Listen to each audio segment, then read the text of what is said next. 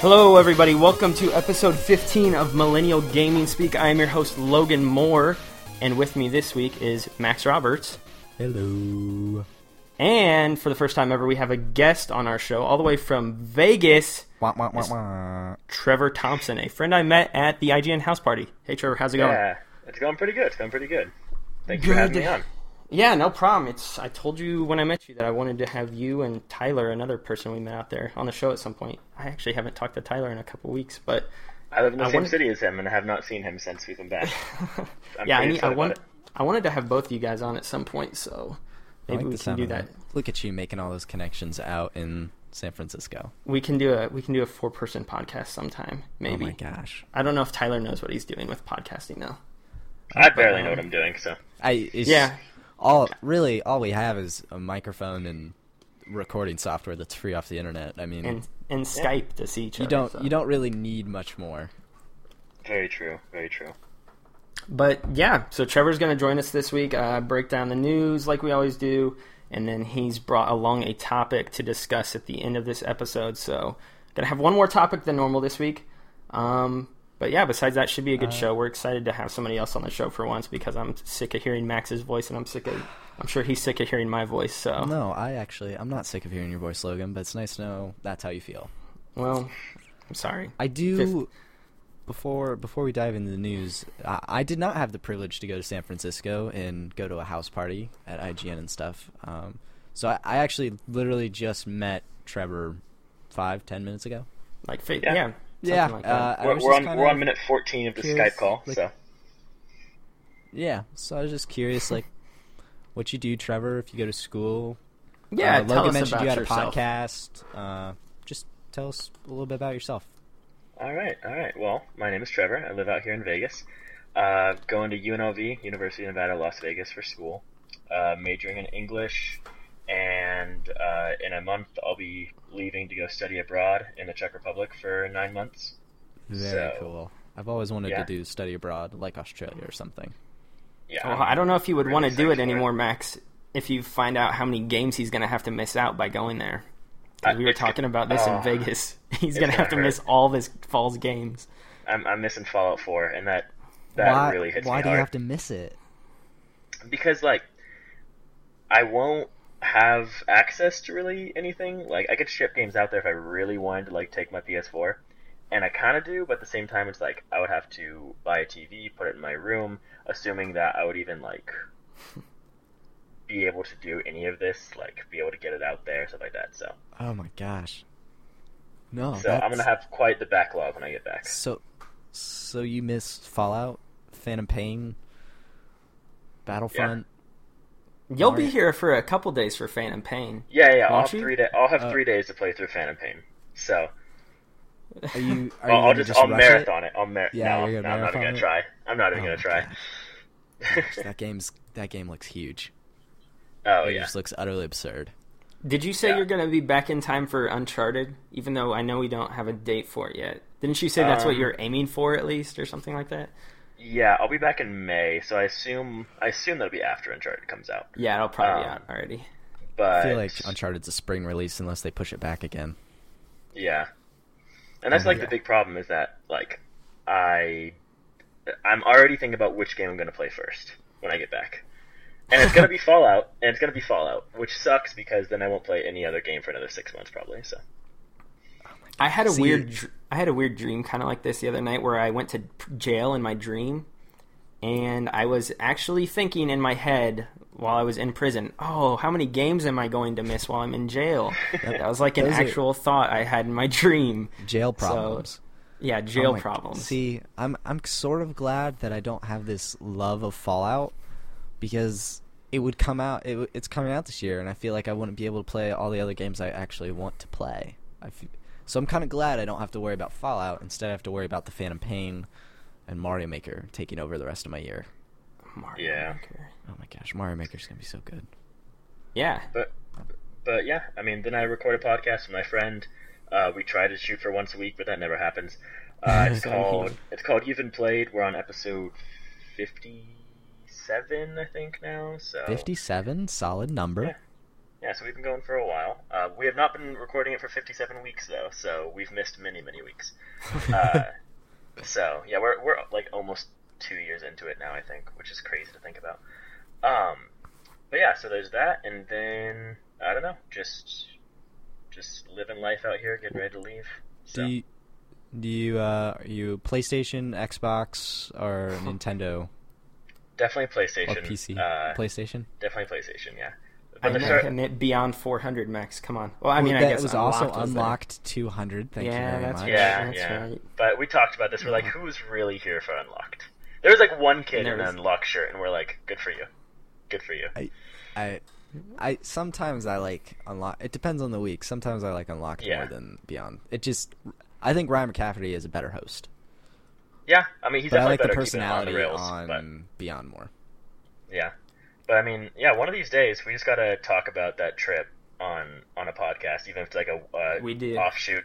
Because I feel like that entire weekend was a mixture of us just hanging out and talking and us coming up with convoluted plans to get me to underage drink. So, yeah. Which is essentially yeah, that, exactly what it was. That was what you and Tyler did to allow you to get into the after party with Damon was probably one of the funniest things of the whole weekend. Oh, and it okay. worked. And it totally worked. Uh, all right. Well, you can't just name drop something like that and then not tell. So fair enough. So fair enough. Tyler was Tyler was twenty. You want me to tell you, Max? I, I, I want to hear Trevor tell the story because you, Logan, all you right. just turned twenty-one. Before very, that trip. Yeah, like it was like three before. days before that trip. Yeah. Yeah. yeah. Okay. So, so, on me. so I'm eighteen years old. So oh, I I am not old enough to drink. So we were trying to figure out how to get me into the after party because it was at a bar, and there was like I feel really bad because like all of the under twenty-one year olds were like talking about what we were gonna do while everybody else was at the after party, and I totally ditched them. Like, and I was kind of like in charge of it. They were like, they were like, hey, like, are we still gonna do that meetup? And I just never messaged him back because I'm like, I gotta get into this thing. So, oh, wow, nice. We get to the, we get to this bar. It has the big sign out, outside says no one under twenty-one allowed. So, I walk in. No one cards me when I walk in. But I'm like, okay, this is a good start. This is a good start. So I walk in, but so I walk in with like so a big good. group of people too. Yeah. So we're hanging out there, and the show Damon's show is gonna be on the second floor. So we have to like. So, because they reserved the whole top floor. So we're just waiting down there for them to, like, open up the stairs so we can go up. And then we realize that they've started carding people as they go up the stairs, because they realized a bunch of us walked in without getting carded. And we're like, ah, like, we're not going to, this isn't going to work. It's not going to work. So, we're talking about how we're going to make this work. And so then Tyler goes, hey, I'm going to go over there. They're going to check my card, and they're going to give me a stamp. I'm going to run back over here as quickly as possible. And we're going to slam our wrists together and tr- and hope that the stamp just comes off on your wrist. And I'm like, all right, all right, we're going to give it a try. So Tyler, Tyler's old enough? Yeah, Tyler's twenty-one. Okay, so, yeah, Tyler's okay, my so age. The stamp indicated you were old enough. The stamp indicated that you got yeah that you got your card checked and that you were good to go up. So no way. He oh runs over gosh. and he and he slams his wrist on me, and I have this like just deformed, just awful ink smudge on my wrist now. And I'm like, I'm like, they're not gonna buy it. There's no way they're gonna buy this. So, but I'm like, we gotta try. And then I lean over to my friend Steven, uh, and he has a vodka soda. I'm like, Steven, give me your drink. That way, when I walk up, it'll look like I already ordered from the bar, so I already got carded. He's like, okay. So my plan was, if they ask for my card, I'm gonna say. Like, oh, like, I have the stamp, and if they say that it's not acceptable, I'll be like, okay, let me go get my card, it's at the bar. I'll go to the bar, I'll hang out there for a sec, and then I'll leave, because at that point, there's no way I'm getting in. So, I, I walk up there, and, I like, my heart is pounding, I'm like, we gotta do this, like, my night will be ruined if I do not get in here. And they're like, alright, if you have a stamp, get in this line, if you still need to get carded, get in this line, so we're like, okay, I get in the line with the stamp, I just walk by the guy, sipping on sipping on some vodka soda, hold up my wrist, and he just lets me right on through. And I was like, oh, yes. Oh, my gosh. And I, I get up there, I immediately find Logan, I, like, tap him on the shoulder, and he's like, how the hell did you do that? And I'm like, I have no idea. Like, we just lucked out so bad. And the rest of the night, like, I could, I would just go up to the bar and, like, order shots, and they wouldn't card me because they assumed everyone up there was twenty-one, so. You and Max Scoville ordering shots together. Yeah, that, yeah. That was mostly Tyler. He got... That wasted was, with Max. Yeah, yeah, he got wasted. Yeah, you weren't as much worried about getting in the drink as you were just getting in, period, I think. Yeah, I didn't have enough money. You just didn't want to have to... That is yeah. an incredible story. That's yeah, awesome. we do. Yeah. You, you, me, Tyler, and uh, Steven need to just like have a podcast sometime where oh, we just so all talk about that weekend. You're officially kicking me off. I invited you to come to San Francisco, Max. I, you didn't go. So, I, I, it's not that I didn't want to. It's just the funds were not there. Let's start saving up. We'll go next year. Yeah. They said they're going to do it next year, maybe. They, they want to yeah. for sure. With N V C, which would be cool. Oh, I like gosh. Those I love me some N V C. N V C is my favorite, though, out of all three of their podcasts. Like really? Game I podcast. I think you're crazy. Anyway. Yeah. I love Jose. The best podcast is this one. And Ooh. So now we're going to get into actual segments on our show. I love uh, it. That was a great transition. Um, so, yeah, as always, we start with news. We had a little bit more news this past week, Max. Better than last week. There was nothing last week. I don't even Last know week. how we oh, gosh, talked about news. It was a crawl. Um, but yeah, so I guess our first news story of the week was something Max thought was already confirmed. I thought was already, it was mostly confirmed. Um, but so E A has this whole E A Access system that's exclusive to Xbox One. Um, it allows games to come, new games that E A releases to come to Xbox One a week earlier Uh, than on PlayStation. So if you are a, a subscriber to E A Access, you can, in a sense, play games earlier. Um, so everybody was wondering during E three, is Battlefront going to be an E A Access game? Are we going to get first access to it on Xbox? And, and this past week, E A confirmed that it will be coming to Xbox One first in some sort of way, because the E A Access system is weird. What did you want to say, Max? I was just, you because you mentioned at E three everyone's asking, and that's where I thought it was actually confirmed, because I heard people talking about how, you know, it's an E A game, so it obviously should come on E A Access. That's why I actually thought it was already confirmed, but like you told me, apparently it wasn't. And it's kind of interesting because Sony has sunk all the money into the, the advertising for, for this yeah. Battlefront yeah. game. So it's this this it's this weird dynamic where it's going to be. I'm curious if Xbox is going to be able to have online advertisements and commercials saying, like, play it on Xbox now with E A Access a week before everyone else on PlayStation. I doubt they will, honestly. Um, I'm curious to see I, those I don't. I don't think. I don't. I wonder. I don't think they can probably directly market it, but um, I bet E A can in some sort of way. Um, I don't know how that would work, but um, the other interesting thing about E A Access is that. It doesn't. It doesn't necessarily open up the full game for you to play right away. Um, I know with the Dragon Age Inquisition last year, they had E A Access on it, but you were only allowed to play like I want to say anywhere from five to ten hours before it put a lock on it. So it's essentially almost it's a, a glorified. Demo. Yeah, it's a glorified demo. It is the full game. It is the full retail game, but in some cases you can only play so much of it. Uh, and it's also not always necessarily a week before release. There's been other games that have been a day before release, two days before release, five days before release. Um, so, I mean, it's really just going to depend on what E A decides to do with it. Um, and the fact that, like we said, Sony is the one who's put the, put the money behind the marketing for this game, um, it's going to be really interesting. So I wouldn't expect I wouldn't expect to see it a week early. Uh, I I'd probably lean towards maybe a day or two, and even then, I, I'm wondering if there will be a time limit on how much you can play. Yeah. Um. T- Trevor, do you have an Xbox? Uh, no, I do not. We have one in the house now, but it's not mine. So. Okay, I didn't mm. know. I'm Max. I'm like, Xbox I know you list. don't have an Xbox either. Would this make you want to buy it on Xbox by chance?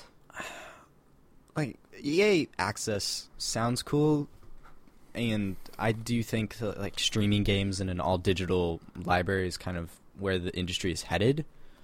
But, like, I love the idea of H B O now, where I can pay fifteen bucks a month and I get all of H B O whenever I want, wherever I want. And E A Access is sort of similar to that, but with games. But I don't know if I, I would do that with the games, because the, I, I don't know, it feels weird. It feels like a long-term rental. And, like, if I ever yeah. got rid of it, I would lose access to all the time I put into, say, Dragon Age Inquisition. You or... still have to buy the games, too, if I'm correct, don't you? I'm not really super familiar with this system. I think you still have to purchase them. So then it's just glorified I... demo streaming? I don't know. Do you know, Trevor? I think it's similar to PlayStation Now, where it's, like, mm. yeah, you it's, like, maybe a rental cost or something like that, but um, it could just be... A, like the demo system you're talking about with like Dragon Age, where it's like you get like five to ten hours, whatever it was, like yeah. s- something like that. Like, um, I'm not totally positive, but I know that the reason that E A Access is not on PlayStation is because Sony had PlayStation Now, and mm-hmm. they they refused to uh, allow E A E A to put E A Access on PlayStation, which is really just this is just an example of that decision kind of biting them, because they're putting all this advertisement into Battlefront, and now it's turning around and it's going to be on Xbox first, and even like just a few days, and even if it's only like a few hours, like there's still that like that mindset, and people seeing like, oh, you know, uh, Microsoft still has it. They still have all the early yeah. shooters, like that kind of thing. Yeah, so. it it also like that that could push people that are aware of E A Access and have it on their Xbox Ones and how much it's pushed will know that Battlefront's coming first, and that could lean them to purchase it digitally on their Xbox. And E A Access gives you a free trial, too. So if you do have both yeah, so, an Xbox and a P S four, I mean, you might just end up downloading a trial for E A Access. Get Battlefront as, like, part of it for that month when you decide to uh, use your trial. And then in the end, you might just decide to stick with it. So, yeah, I mean, I agree with I agree with you, Trevor. I think it's kind of biting PlayStation in the butt. Uh, then again, it's only going to be five to seven days at most.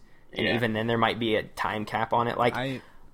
I'm like, curious I, to see, because it is, it's an online shooter as well, you know, unless yeah. the online portion's locked out of the demo, but, you know, no, there's no the way online community could really build on Xbox before PlayStation and P C, and I'm curious to see if those that has an impact in the end game, you know, of Battlefront, like way down yeah. the line, because I know PlayStation, I would, aren't they getting exclusive content?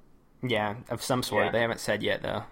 So, you know, I think it depends, A, where your friends are, B, yeah. if that digital content matters to you, like, and how much of a Star Wars fan you are. Because they haven't even announced, like, if there will be a collector's edition, which I would assume there is. They have. I think they have. Really? Yeah. It's either, ah. there's either, there's some sort of, like, eighty dollars version. I don't know if it's I think that's, like, the one edition. With the season pass. I'm talking, like, one that comes in, like, an X-Wing case or something. Because the movie comes out, comes with an X-Wing. Like, a month later. One free X-Wing, oh risen gosh. From the bogs of Dagobah. But you have to use the Force to lift it out. I just... I'm curious to see if this actually has an impact on the Xbox player base versus the PlayStation player base. I mean, I, I have both I think those systems. Numbers would be interesting. I have both systems. I'm still going to get it on P S four. And it's for the reasons you mentioned. One, because of exclusive content. Uh, and two, because my friends. So...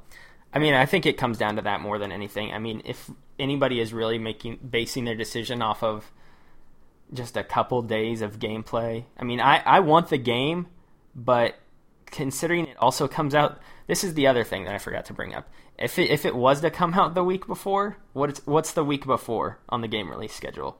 It's Fallout uh, and it's Tomb Raider. Yeah, yeah. Oh. So if you're that thirsty to play Battlefront... and you don't care about Fallout and Tomb Raider, then well, you might that, just go to Xbox and be fine with that. That's the thing, though, because, like, there are a lot of people who are just thirsty for Battlefront. It's it's the shooter fans. Like, the shooter guys are, like, like and, are going to be all over this game as soon as they can. Yeah. And the beautiful thing is it's it's not just the shooters. It's it's the the Star Wars fans, and it's the people that played yeah. Battlefront one and two way back in the day with their friends. I have... My friend Josh is... dying to play Battlefront. That's that's the game he cares about this year because he played Battlefront one and two. And, Which you know, Josh? Is it Josh Peck? I is saw it... it. I saw it. As soon as he said it, I looked over at him and he was, I could see it in his eyes. No, no. No, it's not Josh Peck. Although Josh he's... Johnson, he used to pitch for the Miami Marlins and then later the Blue Jays. I think he pitches for the Padres now, but he's not very good. Uh, no, it's it's no famous Josh, no Joshy, no, no baseball players, nothing. Oh my I God. saw Josh Peck one time at a comic comic convention, and he has a really big head, like they always say on the sh- oh. on that on Drake and Josh. Yeah, yeah. He he is. They always say you have a large head. He has a really huge head. He he does have a huge head. He slimmed out though. He's he's much. He did. He did. He's, he's also a, he's really tall, short. Thin. He's a good looking man. Is he short? Yeah, he was shorter than me. Really? He looked like he was about five ten. Oh, I was kind of surprised by that. I always thought he was like over six foot. Yeah, he yeah. always he, the camera man. It makes you look taller. Yeah, he, he, I think he was shorter than me. I don't know. He's got it was some like new last show year. coming out on Fox, I think, with uh, John Stamos from Full House. Oh yeah, I think I saw uh, a commercial for that. They're on a maybe. show for that. It's like called Grandfathered or something. I don't know. But he's a funny. Oh, jeez. He's a we're funny guy, in, man. We're, we're getting into on, like, John Stamos territory on this show. Hey, John Stamos, man. Full House. If, Je- I mean, if John Stamos is not mentioned on an episode of a podcast, then you have a problem. That's, John, oh, gosh. Full House is true. I watch Full House all the time, man. Full House? All the time. I think I've seen every episode. We need a Full House Telltale game. Oh my goodness, that would so be many, awesome. That so would be amazing. Made. I I love Marty Marty Sleeva's idea for a Scooby-Doo Telltale game. Oh, that would be so good. That would be good. Like, that'd be real awesome. Each they could do they could mix the original cartoon with the latest one, The Mystery Incorporated, where there is one main villain threading all these mysteries, but each episode until the final one could just be like, you know, the creeper, and you like the whole episode is just one mystery, but there is one string that kind of connects them all, and that's all built up to the end, because that would be sweet, man. Because each episode would feel like complete in itself, but then there's just this meta that connects it all. I think that would be awesome. Hey, Scooby-Doo. As long as every episode would end with the bad guy saying, "You meddling kids," that'd be fine with me. I just, yeah. uh, but the camera, the camera would, like, z- it would zoom in on the villain. He would be looking at, at the player. He would be looking and pointing at the player instead of the gang. Breaks so you, the third, oh my breaks gosh, the fourth breaks wall. Breaks the fourth wall. That uh, there's so much humor you could have with that too. Ah, uh. wow, we All went right. from Josh Peck to Josh John Stamos to Full House to Telltale to Scooby Doo. It's a beautiful, beautiful. That was a good two minutes of the show. Um, All right, so Tomb Raider. Yeah, I was going to oh say, God. transitioning to other Xbox things that aren't really Xbox re- exclusive anymore, uh, we oh, finally man. got news this past week that Rise of the Tomb Raider isn't going to be completely exclusive on Xbox One. Um, it will be coming to P S four and P C. Uh, it will be coming to play P S four in two thousand sixteen, holiday two thousand sixteen, and P C in early twenty sixteen. Uh, Microsoft said they only had a year of exclusivity for the title. Was the, so was this a surprise to anyone? Nope. No. It's I think the bigger surprise is, is that they didn't say it initially or well, sooner that was, to the launch. Well, that was why it didn't surprise me. Like, if they would have said something up front, then I mean, yeah, I don't know. I'm I'm wondering, cuz I always I, I assumed knew. that the Rise of the Tomb Raider would be exclusive to Xbox One, and then the definitive edition would be the one that came to PlayStation. Yeah, that's what I thought. That's well. kind of what I. That's the loophole I thought was going on, but it sounds like Rise of the Tomb Raider is, like, in itself coming. But at that they point, do. we're gonna get the definitive edition with better hair physics at that point, and then we'll all get it. I'm surprised P C isn't closer though, because Xbox or Microsoft is pushing that, like, Windows ten streaming and stuff, and, like, yeah. compatibility yeah. across. A lot. They some, said early twenty sixteen, so who the heck knows what that is? Someone said, and they'll still have something to contend with Uncharted. I've really seen it on P C earlier, so that's actually he, probably a good move. Yeah, but the P C versus PlayStation audience, I think, is smaller than. Yeah. Cause, still gives still gives them something. Because at that. I mean, by the time the P C version comes out, and especially the P S four version, reviews will have hit. People will know how this game goes on. They'll know if there's any D L C coming, like, story-wise, because I know they didn't do story content for the last one, but they could for this one. No. You know, we will know this game's kind of end plan by the time it hits P S four. So, yeah, it's just because I really want the game, and... Just get an Xbox already. Cave in, get an Xbox this no. Christmas. Just do it. No, there's there's probably other things I should get for Christmas. Um, but. The one thing that sucks about this to me is that I was really hoping this game would get pushed back. And I feel like now that they have announced this, there's no way it's getting pushed. It's You're just um, upset because swamped. you have Fallout and Tomb Raider. Yeah, it's gonna yeah, it's gonna get smashed. Fallout's gonna crush this. Yeah. Fallout's gonna crush this both in sales numbers and in my personal gaming time. I, I, I have no like I've said I've said it on the show before. Rise of the Tomb Raider looks awesome. I love the last one. It was probably one of the surprise games of last generation for me. I really really enjoyed it, but I do not care even a little bit about this game just because it's releasing the same day as Fallout. I might buy it the same day as Fallout, but it'll be one of those games that I keep in the cellophane wrap for six months before I finally crack it open. Is it, though, is it... Because they're two completely different genres. Like, is is the love of Fallout, like, that huge? Yes. I'm... Yeah. Yes. It yeah, really is. Yeah. They're just yeah. both looking at me nodding their heads. Max doesn't understand it. He's never played one. He doesn't well, get it. He's... I, I've never played it, and I'm not too... I've never really played a Bethesda game, and I think, honestly, at this point, I probably could get into one, because beforehand, I just wasn't big on first-person games, and I wasn't big on open world. And now I play first-person games, and I've, I've finished The Witcher three, and I loved it. So clearly those two mesh together. I, I may love Fallout, I just don't know it yet, but... I feel like the two of them being different genres, like if you wanted your action-adventure game, I don't think you'd go to Fallout to get that. And I think you'd be okay getting Tomb Raider and playing it and balancing it with the, Fallout. By the time I would be finished playing Fallout, Uncharted would be released. Exactly. And that's how I would get my action-adventure fixed.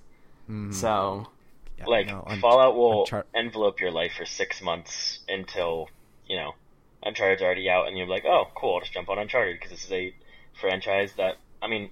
As far as PlayStation gamers go, most of them care way more about uh, Uncharted than they oh, do about uh, Tomb Raider. So, yeah. yeah, I if Tomb Raider was coming to PlayStation this year and Uncharted wasn't pushed back, I most certainly would have chosen Uncharted over that. Um, Uncharted is is the reason I have a PlayStation. Yeah. Boo! No, I love Not, Uncharted. Wh- I'm just trying why to mess else with you, would you because have a I- PlayStation. Um, Resogun, besides The Last of Us, uh, N B A two K. You can get that on Xbox. Uh, the show, M L B The Show. The Show, good man. I, if uh, if you are no, a baseball no, I fan, uh, I actually hate sports games, but um, hey, no, I think I really want to have a Rocket topic League on this show. Around, I've considered it's not a sports, sports game. Games aren't so bad. Did you say Rocket League? Yeah, not Rocket League game. Is. It's it's sports ballin'. It's it's. I really want to have a topic sometime of what's your favorite sports game, but I know that would be about a four-second discussion on this show. Because I'm a big fan of uh, Mario games. Golf. Mario Golf is fun. Yeah, I, I forgot about that. I still play N B A two K probably Mario two Strikers. To three hours a week. Does Mario Kart count? Yeah, that'd count, I guess. Because this is a racing Maybe. game. It's a racing sim. Does, Fa- does Fallout count as a as a sports game? Everything you, counts as a sport. You know, speaking yeah, of racing oh, yeah. sims. There was a price error a couple weeks ago on Amazon to get Project Cars, the collector's edition, digitally I saw for like that. three bucks. I, I saw picked that. it up, downloaded it. It is the most technical racing game I've ever seen in my life. I played it for five minutes just to see how pretty it was, and then I deleted it because I knew I'd never be good at it. Oh yeah, that, I, five. I was on, five minutes for three dollars. Totally worth it. It's, it's a gorgeous exchange. Game. It was all right. Racing sims are way above me, so oh, yeah, I just don't have the time for it. But too, they're too difficult. Things I don't also have time for include Splatoon, which is getting an yeah, update. These segues, and I know, I know. Man, I'm wor- I've been working on, on it. Point on point. I'm I'm working on those segues. I'm getting good at it. Max, Splatoon's getting an update this month, or uh, it's still uh, July, it's I guess. August. So next month. Yes, so... I believe it was August seventh was the specific day. But Splatoon, Nintendo's third-person shooter, where you are a kid, and then you are a squid, and then you are a kid, and then you are a squid, is uh, it's getting a major update in the ways of what should have come with it at launch, where we're getting friend lobbies finally. Still no voice chat, so it's still sort of pointless, but you're getting friend lobbies where there's squad battle. Now you can battle. play with all your friends, Kevin and Josh. Right? Kevin Spacey? Yeah. Kevin Spacey, that was one I brought up last Kev- week. Kevin Spacey and... Kevin James. Josh, Josh. Kevin James, who starred in Pixels, which I yeah. brought up last week, which came out in theaters. I Wait, did you go see it, Max? Or, I Wait, saw that star film. In it? No, he didn't yeah, star Kevin, in it. He was the director, wasn't he? Kevin James? No, oh, maybe not the director. He Did he star in it? Oh, yeah. Kevin James was, was in Pixels. He was the president of the United States. What? Oh, wow. Oh, Kevin James is the president of America. Did you go see this movie or something, Max? Oh, I Why saw do you this know film. This? Wh- you saw it? Why would oh. you do that to yourself? I have a friend, Landon. Oh my gosh. I know you don't know any famous Landons, so damn it, I was, should be fine. I was thinking. Paul but, Blart is the president? Yeah, he's he's twelve years old, and uh, I went with him and his dad and another friend he has. It's like twelve to go see this movie. He he's one of my best friends. We hang out, play video games all the time. But he wanted to see this movie, so I went with him to see it. Oh my goodness. His his dad said I was audibly huffing and puffing the entire film. uh, just just to kind of give you a glimpse. Besides Kevin James being the president, uh, Qbert. Uh, a classic arcade game everyone knows. He was actually in Wreck-It Ralph uh, for a little bit, but uh, yeah. Qbert talks in the film. He doesn't just have his little bubble with like asterisks and stuff. Uh, he actually says words, and he also urinates right in front of you. He just stands there, full frontal urination. Qbert. Are the is his urine pixels? Uh, yes. Well, technically voxels, but yes. Were you just sitting? All... Were you just sitting there saying it's not canon the whole time? It's not like that entire like film is not canon. Adam Adam Sandler hit hit on a woman with the line, "Nerds are better kissers because we want it more." What? Yes, that was the line of dialogue. Uh, okay. They killed Donkey Kong by throwing a hammer into his chest. Wow. Ooh, mm-hmm. Violent. Um, let's see what else.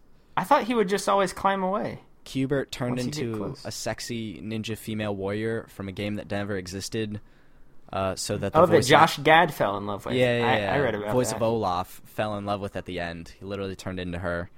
It that that Sh- film was Tyrion awful. Lannister was in this movie for some reason. He has a mullet and he has the hots for Serena Williams and Martha it Stewart. Oh. And what? At the, at the end of the film, Martha Stewart and Serena Williams are in the Lincoln Room of the White House. What? With Is it really them? And then they invite Tyrion or Peter Dinklage up to the room so they can have a threesome. Well, what the heck? That's how Peter that's Dinklage how is such a good ends. Actor. What is he doing? Like, the film ends with that, and then Adam Sandler saying, "You don't want me to stop being a nerd because I'm a better kisser." He opened and closed the film with the, with that line.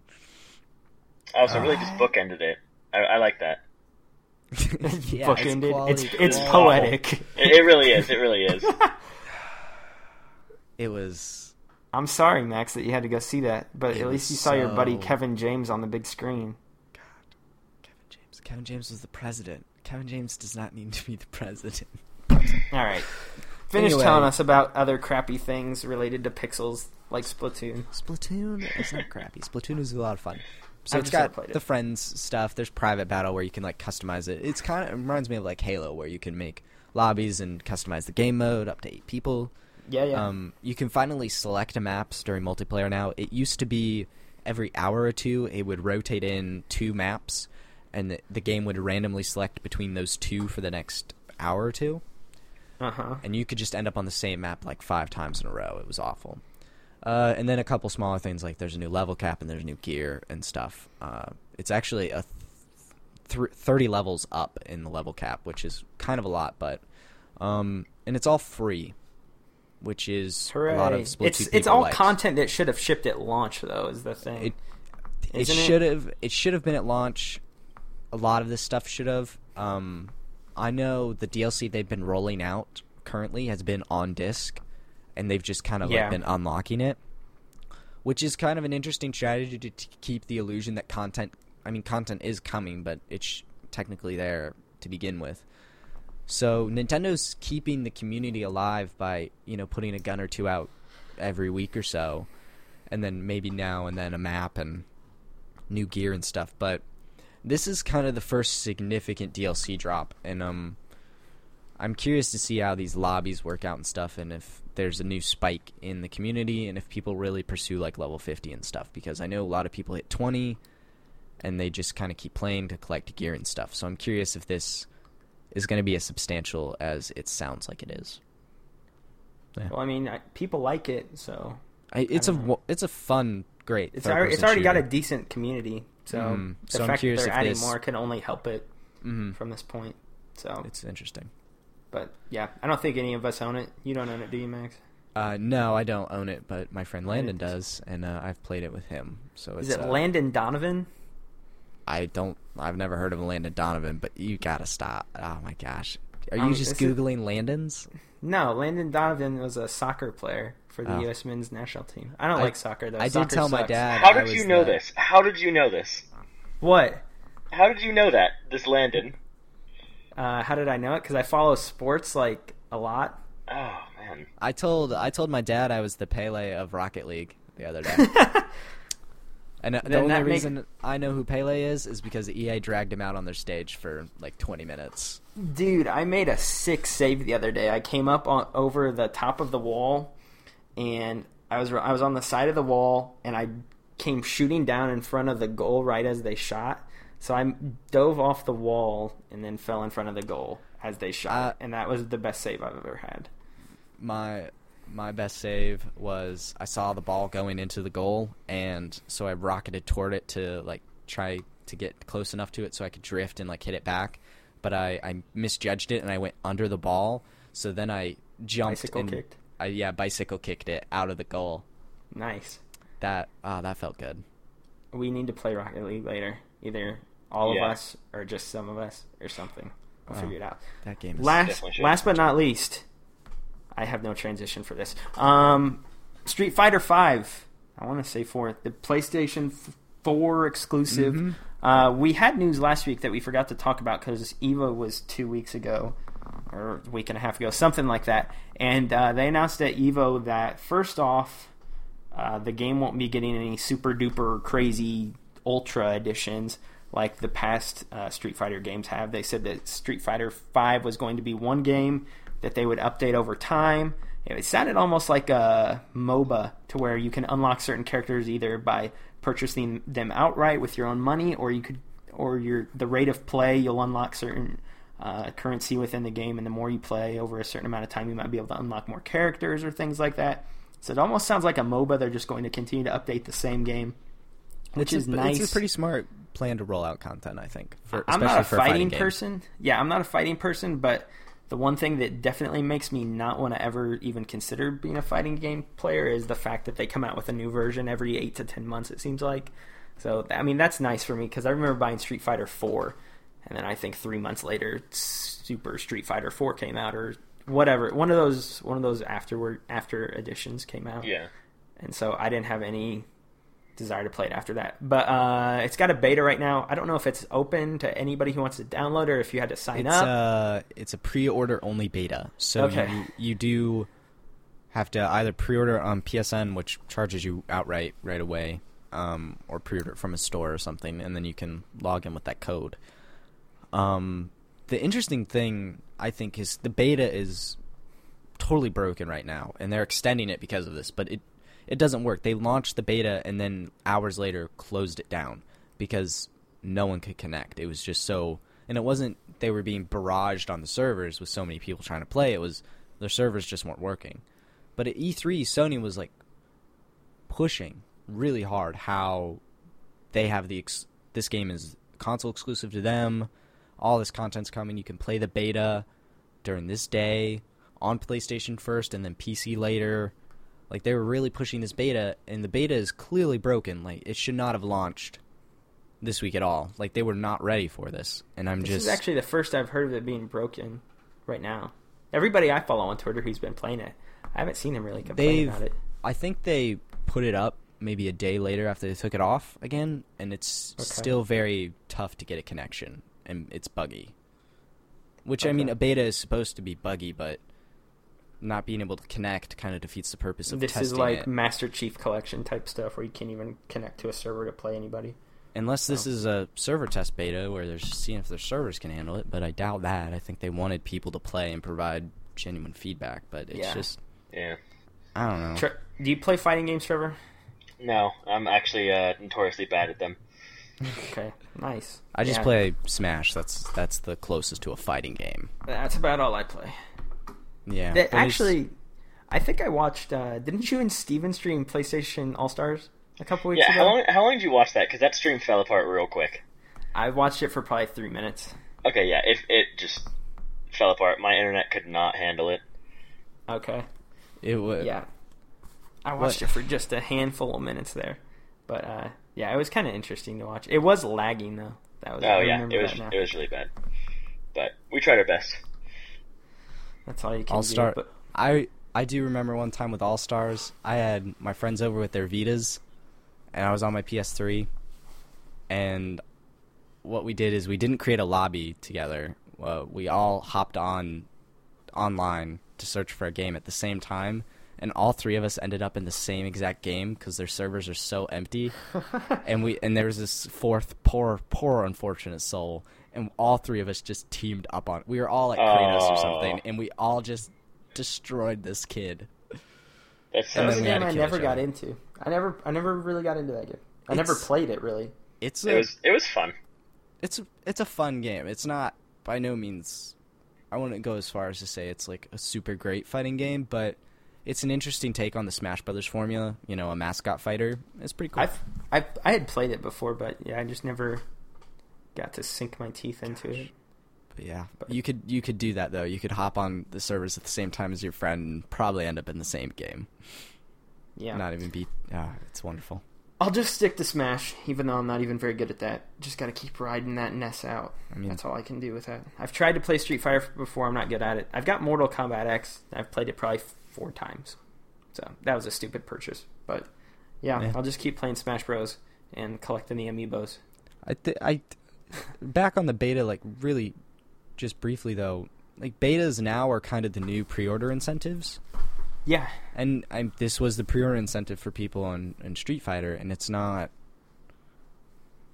working even like a normal beta should. You know, I think of some betas I've played as pre-orders. I remember The Crew. Uh, that worked fine until I got to an install point, and it just, like, stopped.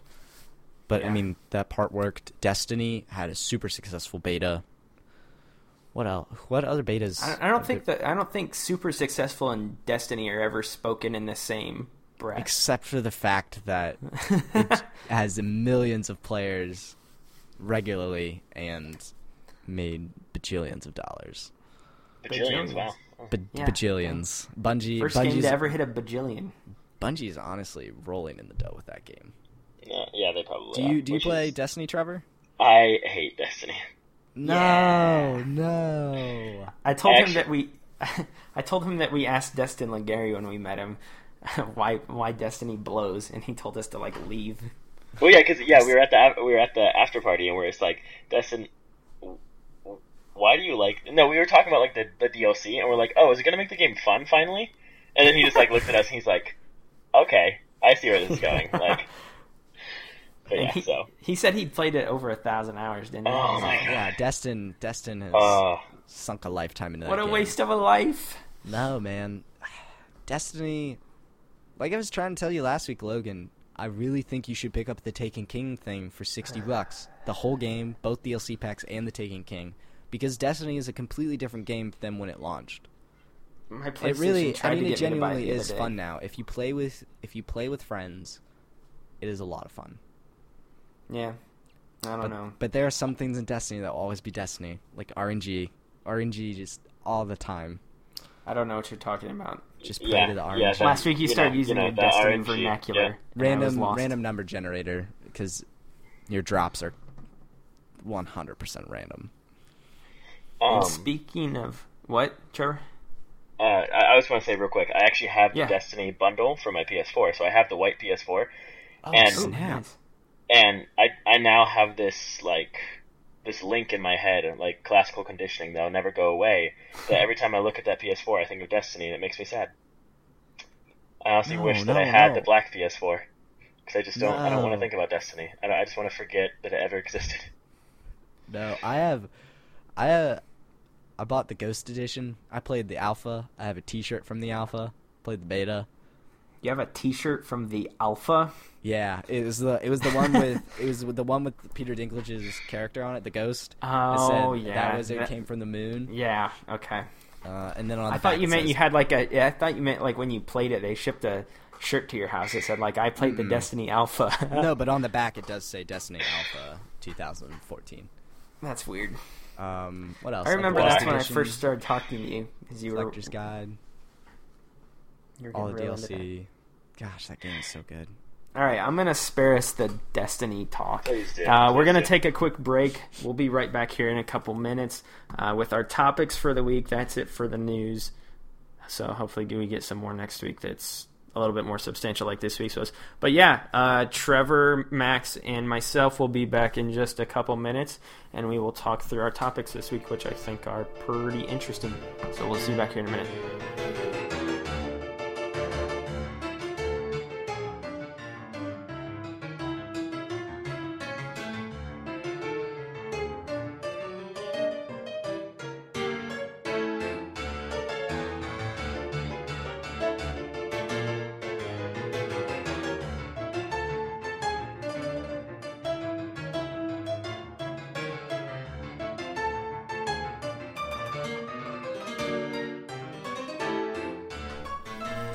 Hello and welcome back to Millennial Gaming Speak, our special episode where we've got one of those guest people for the first time. Uh, so we're going into our yeah, it is you, Trevor. Uh, so we're going into our topic segment this week. Uh, we've all three brought a topic to the show this week, so one more than normal. Hooray! Um, as long as Trevor brought, brought a good topic, but I, I think, think he did. I think he um, did. Trevor's is actually kind of much more interesting than the ones that me and Max brought, so we're going to start with hey. his. His is a li- eh, yours isn't that great, Max. Mine's pretty no. sweet. Eh. Um. Anyway, so yeah, Trevor's is kind of political, in a sense, sort of, but it doesn't involve Donald Trump. Oh my god! Oh, I would, I would, I would love to talk about Donald Trump. You want to talk about Donald Trump and games? We did say we need to start a political podcast, but I'm not plugged yeah. in enough to start one. That's the thing. Neither am I. So we can just bullshit our way through it. That would actually be kind of interesting, yeah. We could yeah. just we could call it Two People Who Don't Know Anything About Politics, the podcast. We'll, we'll, we'll You'd have to condense that Millennial title. Political Speak. Millennial Political Speak, and then we'll just prove the old people correct that millennials have no idea what they're talking about. Yeah, that, and, that would and work. And don't care about current events. They'll listen to our podcast out of spite to prove that we don't know what we're talking about. Yeah. You, you want to hear these? When we're rolling in that ad revenue. Yeah, we will get that ad revenue. You want to listen to these stupid twenty-somethings? And hear who they like to run for president? Donald Trump. No. Donald Bernie Trump Sanders. is... I really hope Donald Trump makes the debates. Oh, I really be... want to see how that goes. I, I almost want to make just, like, a comedy out of our political system by allowing Donald Trump to continue. But at the same time, it scares me how well he's doing. Yeah, at the same time, I think our political system's also almost kind of a comedy before he ever even entered the race. Oh, so... it just makes it so much funnier. Yeah, I, I, I don't know. With with my little knowledge of the politics spec, political spectrum like that and stuff, I feel like Donald Trump has a similar thing like Arnold Schwarzenegger did in California when he ran for governor. He's like, oh, this is a famous person. How could they do any worse? I don't know. Well, I feel like the idea of Arnold Schwarzenegger being the governor of anything is pretty crazy. Dow. Just like Donald Trump being the president of our country is a little crazy. So... I don't know. I don't think... All right, it would so, be bad. It would I, be pretty rough. Here's the only thing I would have a huge issue with with Trump, like, up front, would just be the fact that he own... and he doesn't own, but he's the commander-in-chief of the armed forces. That's the issue I have above everything else. Because he would, he would use it. Yeah, yeah. The, he the, he's crazy. Use it, and I think we... I don't know. I Yeah, I don't know. You got to be careful in political situations.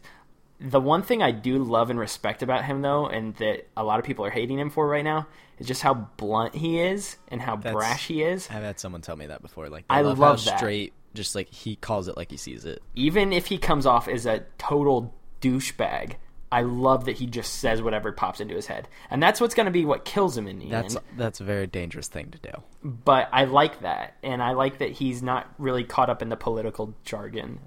Well, the problem yeah. is that he's he's going to last... If if he's dedicated, he's going to last until the primaries, like yeah. until the election for the primaries, because he has all of his own money funding his campaign. Yeah.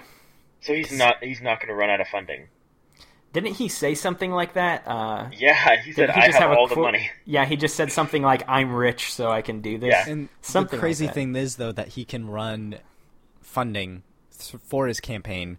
And if he does need money, he can dip into his own pockets. So he's people, his own super PAC. People, people can give him money still, Basically. and he's taking other people's money. But when it comes down to it, if he really does need any more money, he can write himself a check.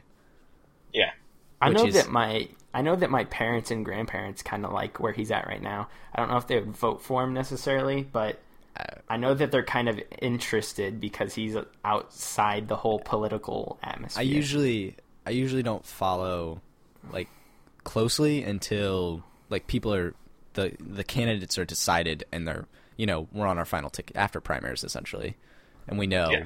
it's, you know, A, B, or occasionally C who could be president, and then the debates and all that stuff. Kind of that's usually where I start tuning in, but Donald Trump, man. Donald Trump. When's the caucus? Do you know? Uh, are, you, are you that plugged in, Trevor? N- I'm not that plugged in, no. Depends on I, the state, I think. Iowa's the first, so. Okay. Yeah. I thought it was usually late summer. The year it might before. Be August or September. But I, I think could, so. I could be wrong on that. They just push it, just like Black Friday, they just push it earlier and earlier every year. Yeah. Anyway. Eventually so, it'll just be on Amazon. So that's a sneak peek of uh, Millennial Political Speak. Our new podcast that is coming soon to your ears, maybe. I don't know. Probably, Probably not, not with Trevor leaving the country and stuff. But well, I also have internet. Like, oh, that's true. Yeah, like I, the... I, can, I can still podcast. I just don't know what I'm talking about. At least when it comes to games. Well, you have a good like, mic oh, over yeah. there. Um, I can just bring one. Yeah, it's not like chugging a, you know, lugging a P S four and a T V across the ocean. Yeah, exactly. Even though I, I feel so bad nice for you. L E D. It's T V. probably it's probably now is the time to join the P C master race. There are air quotes around that, so you can actually play Fallout or something. Don't do um, it. That that would be even worse, I think. Though, like, I, I want to experience Europe, and if I had Fallout, just any access to Fallout, you would lose. You'd get to experience would, Boston. I, yeah, I could experience uh, post-apocalyptic Boston.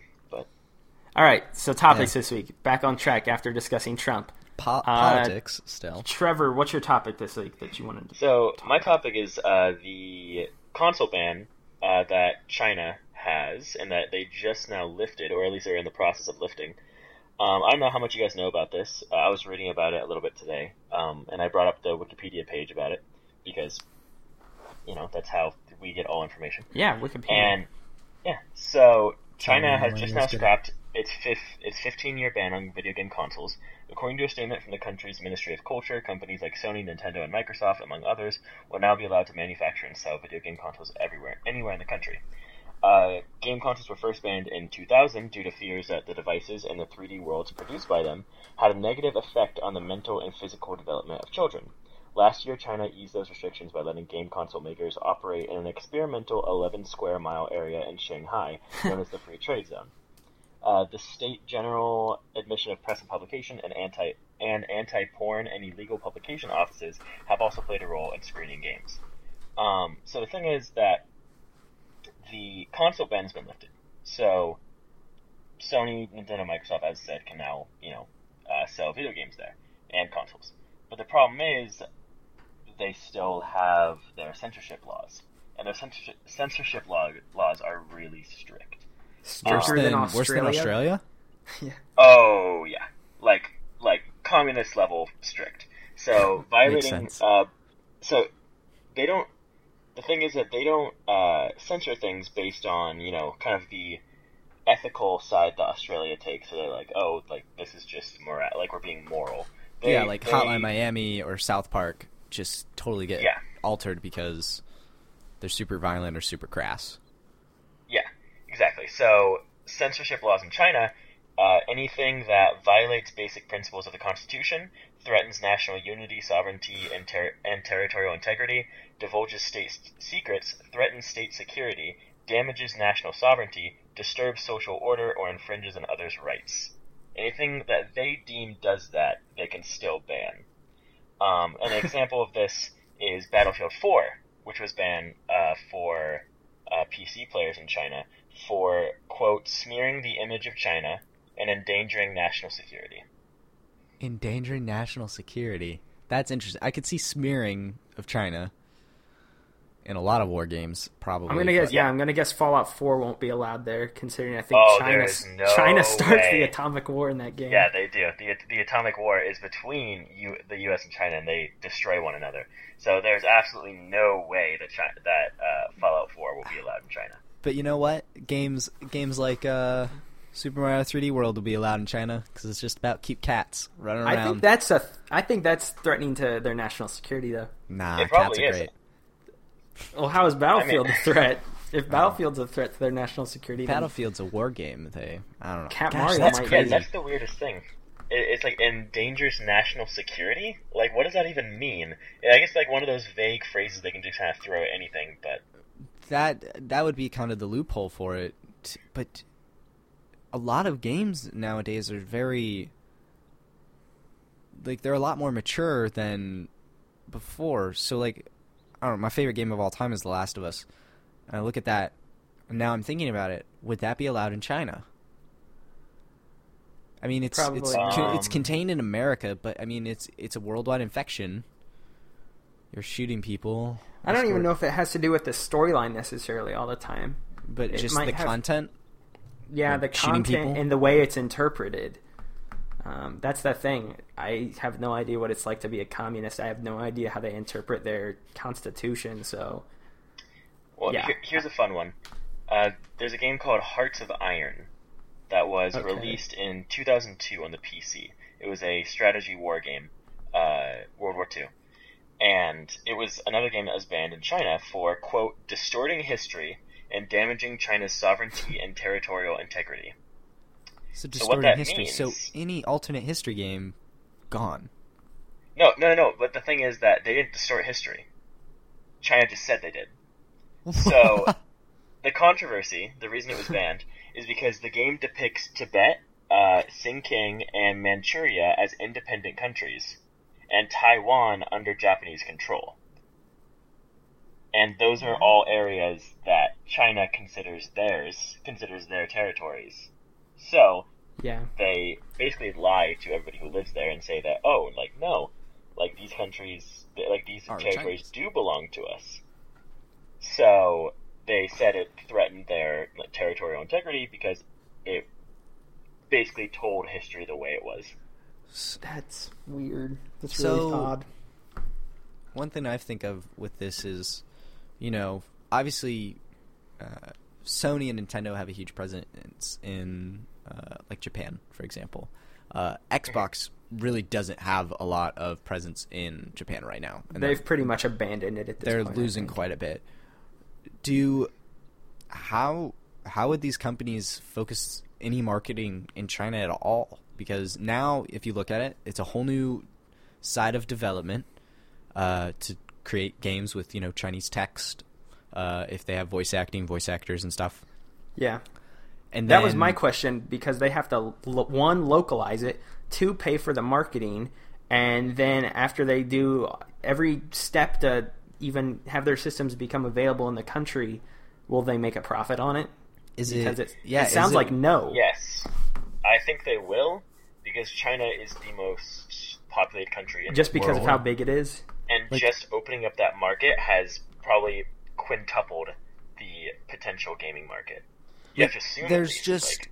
there's billions of people that live there, and out of those billions of people, there has to be a, some desire to play video games. I would I would have to think. Well, yeah, actually, um, the uh, Chinese uh, P C gaming market is the biggest P C gaming market in the world. Uh, it it's yeah. about a six billion dollar a year industry. So. Oh, that's the thing. So it's totally then it has to be then worth it for these companies. But how does like Xbox push their Chinese presence? Yeah, I have they no can't idea, even push like... their they can't even push their Japanese presence. But well, granted, Japanese Jap- Japan's different because of how small it is and just because and how gaming culture essentially started there.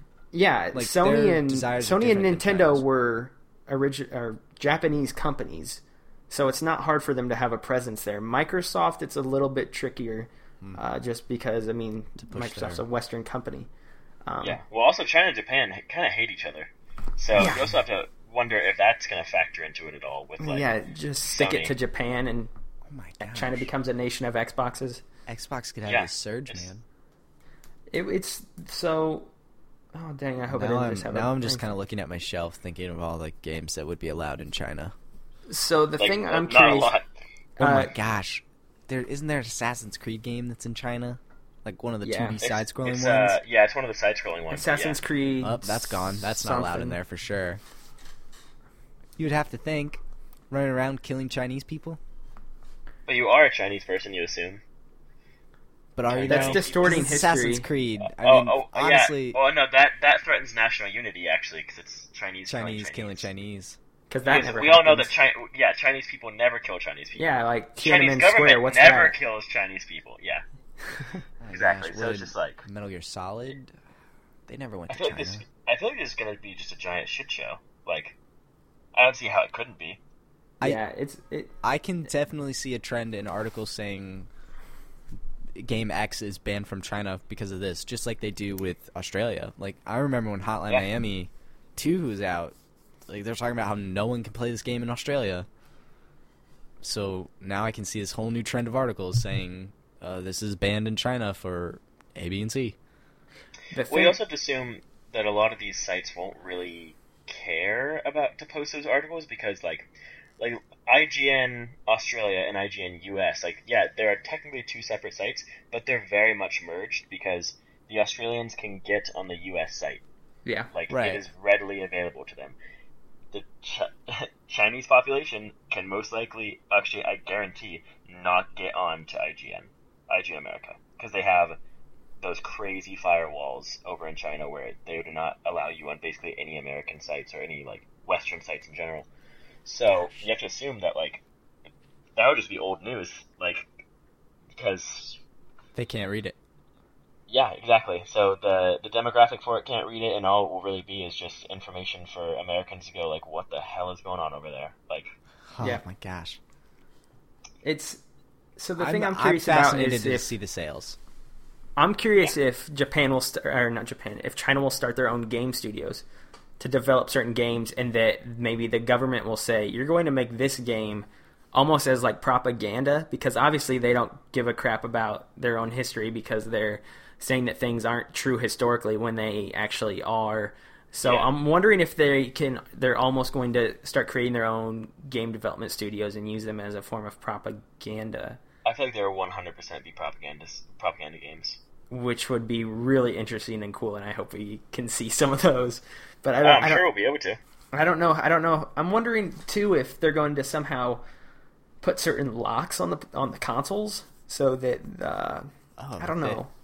They... Like region lock them? Um, not even region lock them. Like, like kind of like what Trevor was saying. Like they're so, like you can't even get onto Western uh, servers websites. Yeah, because with their firewalls and stuff like that. So I'm wondering if they're gonna somehow kind of lock down the, uh, the functionality of the consoles as well. Like you can't get onto the store or, or do certain things like that. Certain what? aspects of the console that would be available. I wonder if they are, could somehow lock. Well, them I mean. Up. Uh, I only say I bring up Rocket League only because I've noticed it, but it's like a cross-platform game, and so you know you're pinning to different servers around the world to play games with people. And if China was really concerned about that, I would imagine companies, video game companies, if they wanted their game to be online in China, I'd assume they'd have to piggyback off China servers and make their own over there, right? Because they wouldn't want you well, yeah. playing with. They wouldn't want you communicating with uh, with Americans or with or Europeans. Anyone or outside. So, yeah. Yeah. So, like, that's the weird thing. Like, how much are these companies willing to play ball? That's what I want to know. Like, how far is Sony willing to go to make sure that people can play a PlayStation yeah. four? Like, it's are they willing it to would... set up new servers where you can't ping to anybody else in the world? Like, are they willing to do that? Like, maybe. It's a huge market, but at the same time, it's like... It's one of those business things that you'd, you you have to shell out the cash to make the cash. It's a yeah. It's going to be a huge and, investment. But the problem, the the other factor besides the monetary half is the political half, and you have to deal with China that way. Like you know, you to get your, you know, if Uncharted four for some reason was not allowed in China, for example, Sony, if they really wanted to sell their big action shooter, they'd they'd have to modify it in whatever way China wants. You know. Yeah. So really, there's it's the political and the monetary half here that would have to go together to actually generate the revenue potential that's there in China.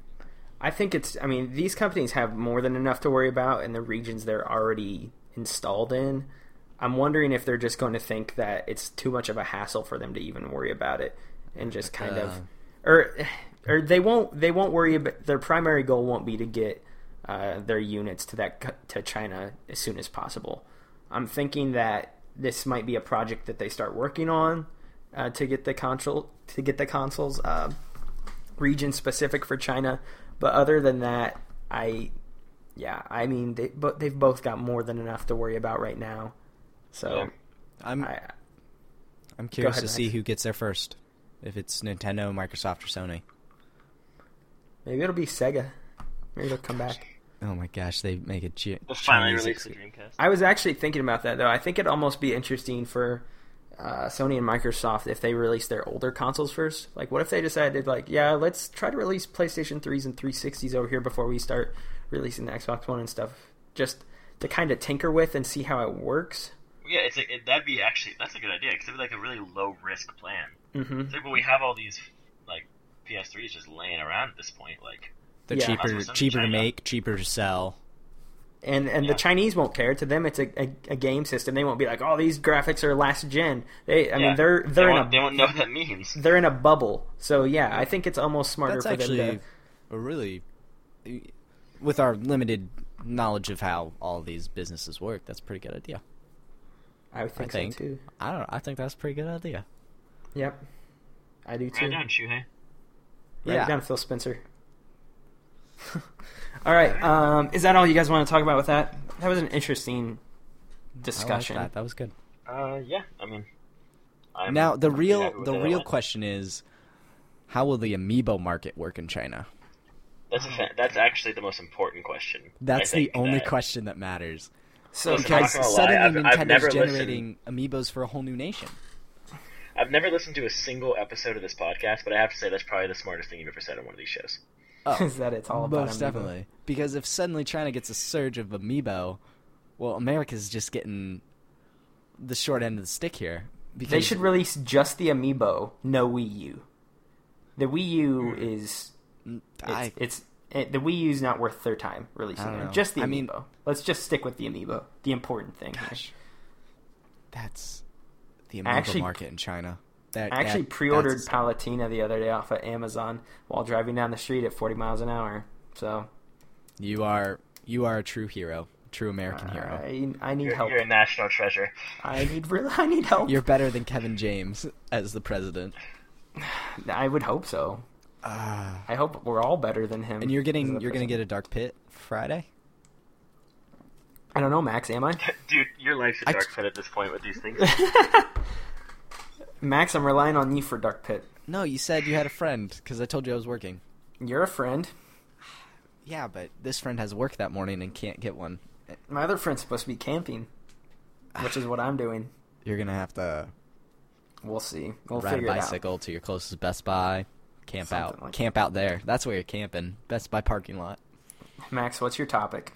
My topic is uh, about S G D Q, Summer Games Done Quick. Uh, which is going on right now, actually. Uh, the Tetris Grandmaster Finals are going on right now, which some of the crazy... Like, Tetris, Tetris is a whole... Grandmaster Finals. There, yes. There's a whole world of Tetris out there that us filthy Americans just don't know about. It, it's the Japanese people play in arcades over there at this just... such a high level, it's absurd. But those those are going on right now. But it's this... Uh, if you're not familiar with Amazing Games Done Quick, uh, there's S G D Q and then A G D Q in the wintertime.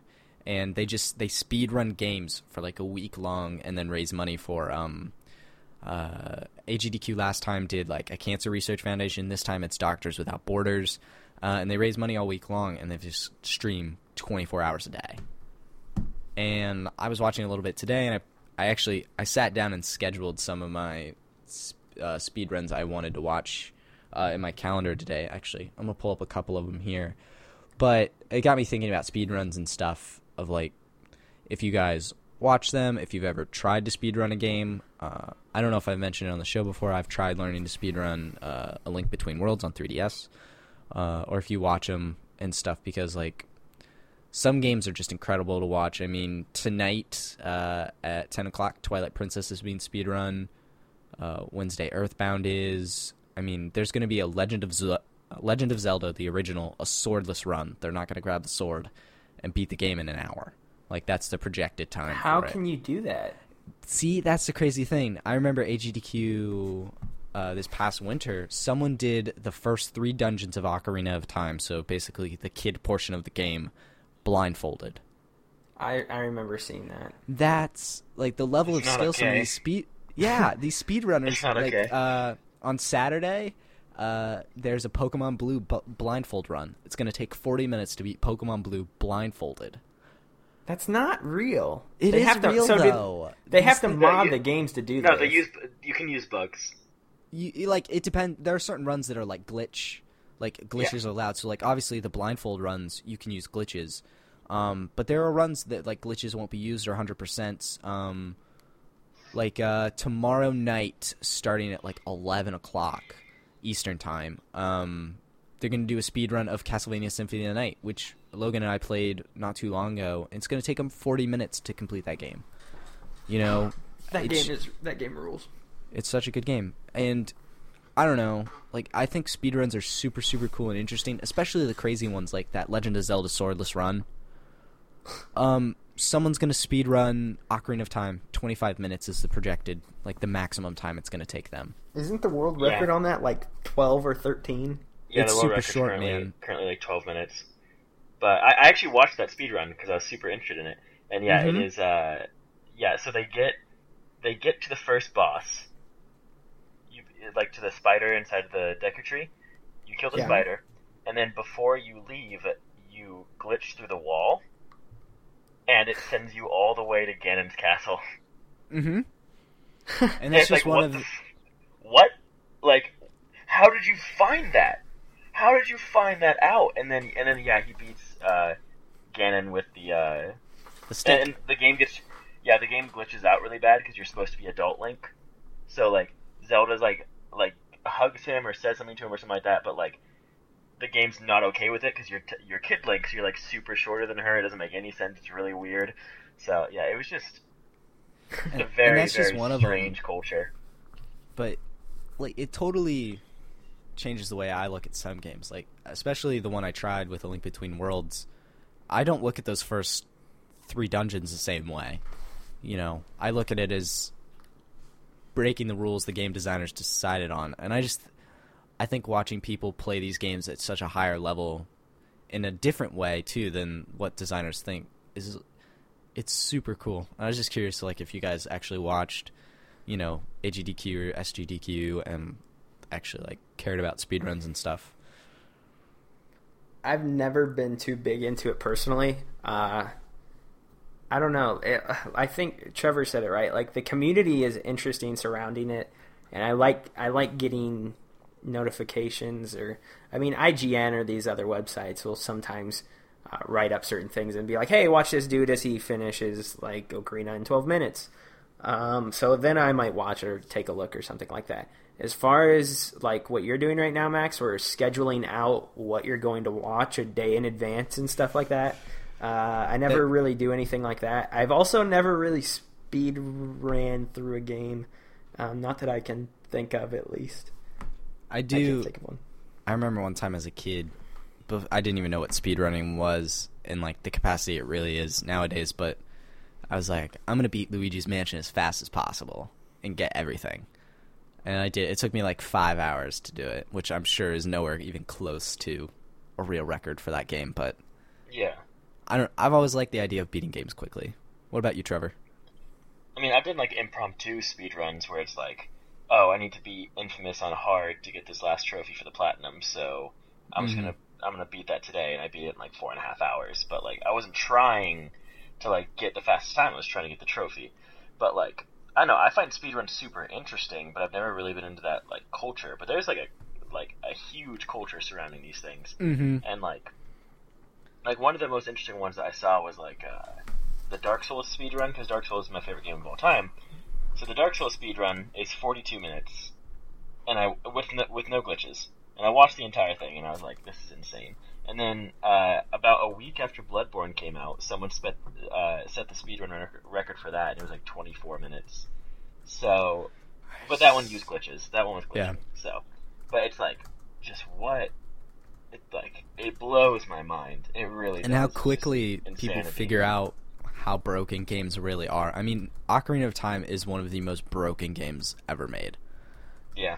it's just it's absolutely it's just it's so broken. And the, the, what games really load um, in an environment when you enter, uh, like in Super Mario sixty-four, the way that game was designed, Goombas uh, like spawn in, th- in pairs of three in a circle in a certain pattern and stuff, and like people dig into the numbers in the code and figure it out, and it just blows my mind to see people do crazy things, you know, like run Ocarina of Time blindfolded, or um, I know in Metroid there's these things called like this bomb jump to get across this lava cavern that just takes precise, uh, you know, bomb jumps across. It's these guys have level skill I'll never have, and I think it's some of the most amazing things to watch in gaming. And like the Tetris thing going on right now, I'm sure is absurd. I mean, la- the credits. If you if you get to the the Grandmaster final, the credits are rolling. That's a chess title. That's a chess player's title. Is Grandmaster. It's a Tetris tile, and the credits are rolling, and all your blocks are invisible. And if you can clear X amount of blocks while the credits are rolling, you officially get the title of Grandmaster. And someone at A G D Q last year, he was the first American to ever get the Grandmaster title, if I'm not mistaken, outside of Japan. Like, what in the just, world? Yeah, I feel like with the speedruns, you lock yourself into one game and one game only. Like, oh, you, uh, yeah. Andrew Goldfarb with I G N is constantly tweeting about Spelunky. Still, ever since uh, I've started following following him, he's Spelunky, always tweeted about Spelunky. I think Spelunky's fun. That's like a minute but or something. There's too many games out there for me to give my attention to just one and be really, yeah. really hardcore invested into that one game. Until now, I Fallout do have fav- comes out. I, not even Fallout, man. Like, I love Fallout, my, but... My Fallout four speedrun's going to be, like, four hundred hours. yeah, yeah, that, yeah, exactly. Mine'll probably be around the same time. I mean, I, I don't know. I just... That's that's the thing with me, is that I like seeing how good these people are at specific games, but, like, even Ocarina of Time, that's probably one of my favorite games of all time, if not my favorite. But I could never just solely focus on that forever and be like, all right, I'm going to get so good at this game to where I can do it blindfolded. That's insane and gets you a certain level of notoriety on the internet for having a weird talent like that. But does the dude ever play anything else? Because, I mean, I know I have trouble playing everything I buy. I still want to play Bloodborne, and I know you're talking about Dark Souls. But I, I, yeah. want to, I, I really wanted to play Bloodborne before uh, the Phantom Pain comes out, and that's looking less and less likely oh, that's every day. Not happening. Especially since I'm still trying to beat The Witcher. So, yeah, that's probably not going to happen. The Witcher. But...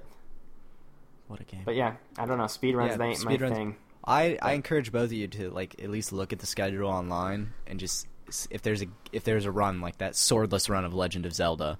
That's actually kind of interesting. And it's not that long, too. Yeah, like, just tune in and watch, because it's really cool to watch people do crazy things in games. Uh, I rarely I, I rarely like Let's Plays. It, it takes a special game and a special player for me to watch them. Yeah. The, but... the... The difference is they're doing things you never would see in a normal playthrough of the game, and I think that's what makes it special. Yeah. And they're also raising money for a good cause, so it's pretty cool. It's for a good cause. But, um, so yeah, I, last topic this week. Definitely check it. It's going on all this week, uh, so if you are listening to this episode, I think it's like games done quick dot com if you wanted to check it out. Yeah, or you could just Google S G D Q twenty fifteen. This is July twenty-seventh if you're listening, so... Yeah, it's uh, it's Monday, and this should go up tomorrow on Tuesday. So, I mean, there's still a whole week of streaming. So, righto, righto, chap.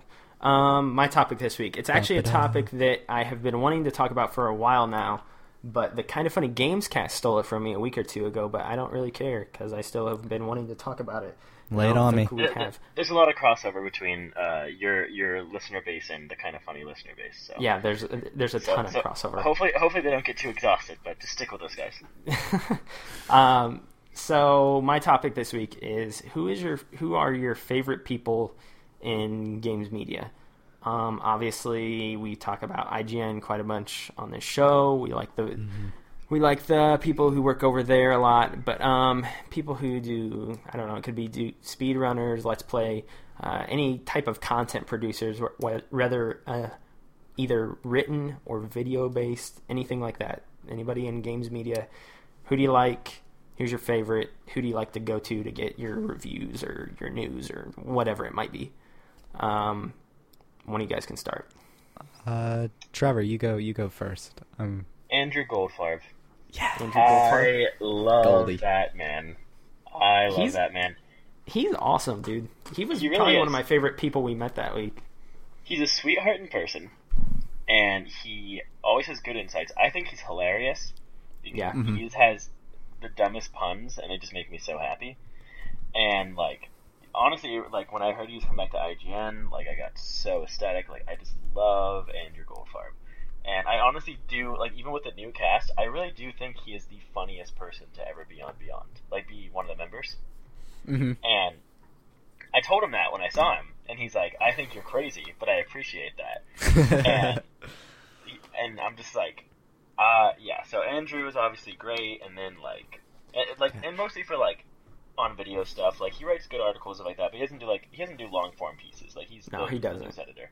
He hasn't so done in a while. For, like, yeah, so that's mostly like on podcasts and like videos and stuff like that. Like as far as writers go, obviously Colin's great, um, and then like some some guys uh, like Jason Schreier is really good from Kotaku. Yes, mm. uh, Jason's great. Then, yeah, Arthur Gies, I think I really do think he's a I think he's a really good writer. Just like. Whether you agree with what he's saying or not, he's a really good writer, in my opinion. Um, I can I I can agree with that. Like, you may not agree with the content, but the way it's written is yeah. a pretty solid job. It's respectable. Yeah, that's the thing about like Polygon is that they have just a cast of really good writers. Yeah, yeah. And, top to uh, top to bottom, their staff is very solid. Uh, yeah. They're very they're. It's not my favorite site, but. Their writers, you you can't deny that they have a lot of talent. Uh, it's it's the content I usually find a problem with, but yeah, like Arthur with me is give and take. Like I said during the break, like I won't go in depth with it, but his review of The Witcher three makes my blood boil. But other times he's fine and dandy, and I like it depends on my mood with Arthur for sure. And then there, there are people that I love in, in games journalism, not even for what they do in games journalism. Like, I don't know if mm-hmm. you guys know uh, Nick Robinson. He works yeah. at Polygon now, yeah. but he used to be at uh, Rev three. Rev and then three. He did his, own, he did his own thing for a while in between that.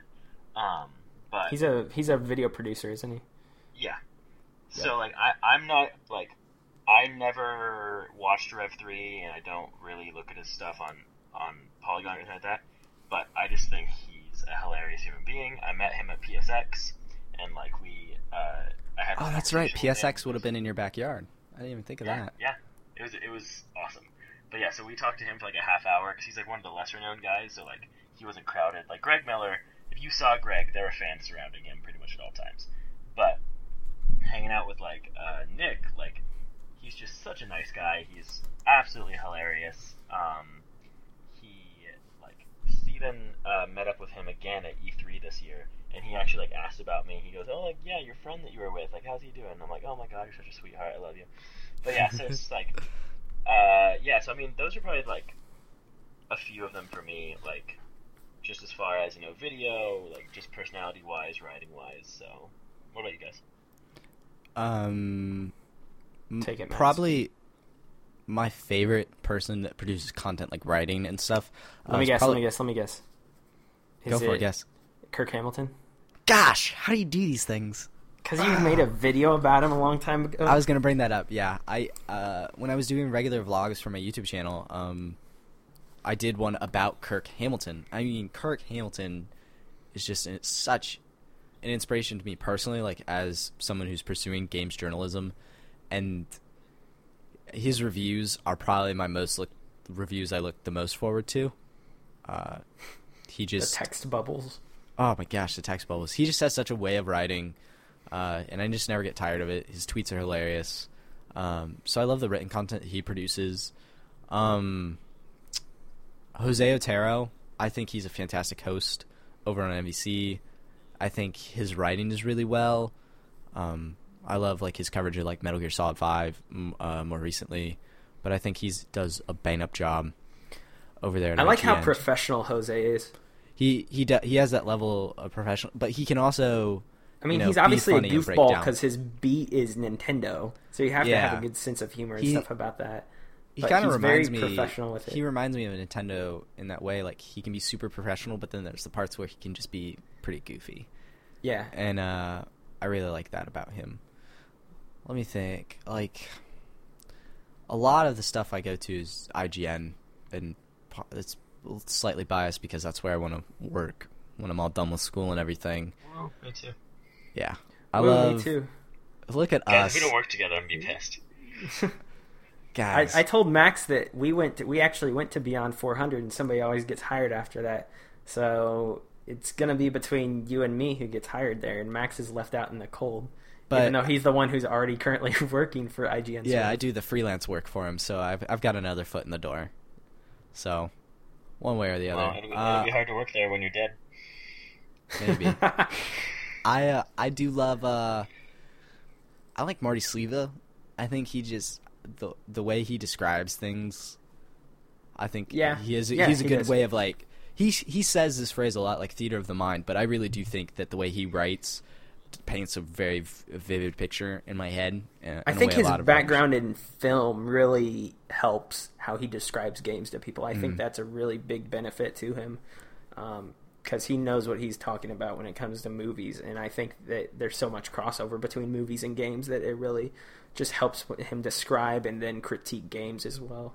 Yeah, and his love of indie games really kind of points me toward other like games I would never look at otherwise, and I, I do like that he kind of curates that content for me.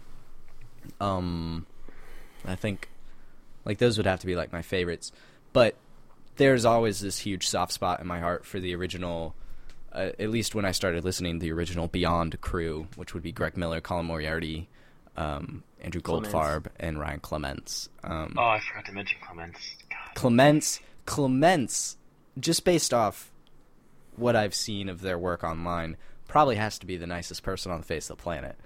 Um, up there with probably Goldfarb and Marty, they both seem, all of them seem super nice, but like those four, uh, I've shared this on another vlog, a video I did, but there was a moment, I, I used to work at Kmart, and I'll wrap up with this, but I, I worked at Kmart. Keep talking it, for a second.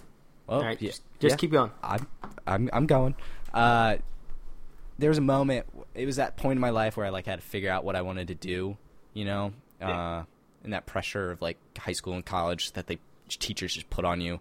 But I, I didn't know what I wanted to do, and I knew that I loved writing, and I knew I loved video games, and part of me was like, maybe I could like write scripts for video games and things like that and all this stuff. But there was a moment I was listening to Beyond, and they talk. Greg and Colin were talking about how they kind of just did it, and they decided what they wanted to do, and I was in the like essentially the linen closet at Kmart organizing bath towels and bathroom like shower curtains and stuff, you know, things like that.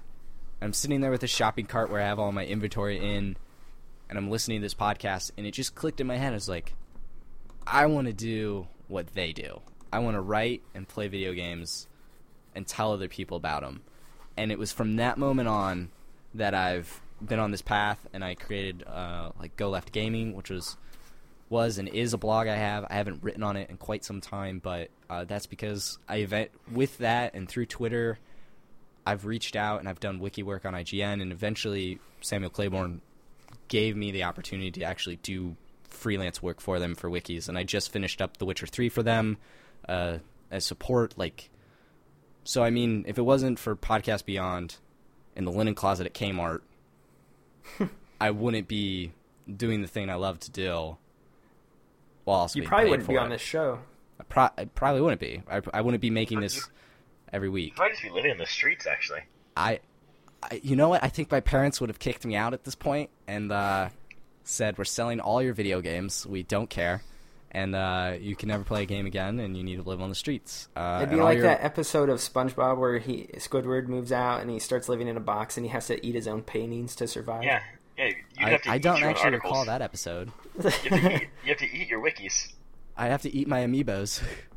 uh, well, you oh my gosh, that, that would be tough. You, you should have to start that, from yeah. the least rare and work your way up. Like I'd start with Mario, and then probably go to Diddy Kong.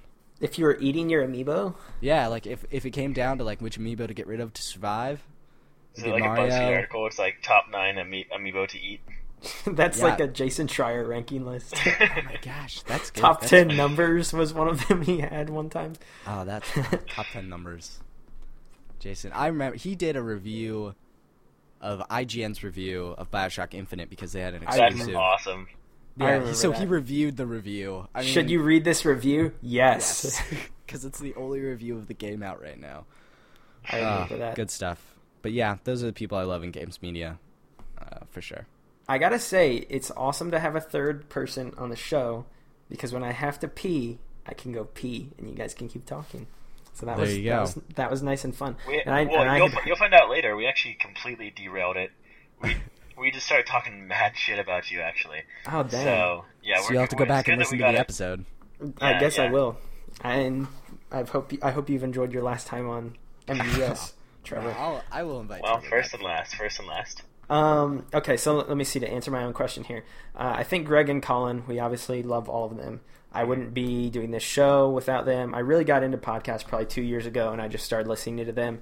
I wouldn't even have classified myself as a PlayStation fanboy at the time either, but they really pushed me to start listening to more podcasts. They pushed me to get a Vita. Uh, I've always loved Greg and Colin. I still follow them and Kind of Funny. They rule. I love them. It was great meeting Greg. Um, so they're That's obviously up great. there. Sadly, they neither of them do written work anymore, though, which sucks. Uh, as you guys said, though, Jason Schreier, I think he's the best reporter in the business by far. His stories are always very meaningful, I think, and they have a lot of depth to them. I think Jason Schreier is hands down the best reporter in in, in the industry, uh, yeah. followed by followed closely by uh, Patrick Klepek. I've followed mm, Patrick Klepek great. since um, G four. I remember when he was on G four, and um, he used to have some... They used to have some sort of podcast, podcast or a video show at G four. Uh, it was the, it was like the X-Play podcast or something like that. I, c- I can't remember what it was called. It wasn't called that, but um, it was um, it was Patrick Klepek, Sessler, Sessler, who's probably my all-time number one like gaming journalism idol. Um, but it had him, Sessler, Morgan Webb sometimes, um, Abby Heppy, if you know who that is. Before she worked at Respawn Entertainment. Uh, she's like one of the community managers for uh, who put uh, at the team who made Titanfall, um, and then there was a couple others. But Klepek, when I first started listening to him, he was probably he's still really young, but oh, he was probably in his he was probably twenty-two or three when I started uh, listening to him and watching him. He was extremely young, and I kind of just gravitated towards him because I realized that this kid who was probably a handful of years older than me, which in retrospect, I mean, he's probably a good eight or nine years older than me. But um, I just saw this young kid on T V, and I was like, wow, that's awesome. I could be doing that someday, and I've always really respected him for that. Um, as I said, Adam Sessler is probably my favorite of all time. I used to watch X-Play every night on G four, and I used to love to uh, read his written work. He put out some great reviews, which were always buried because, obviously, G four was mainly a T V channel, so everybody read their uh, written work.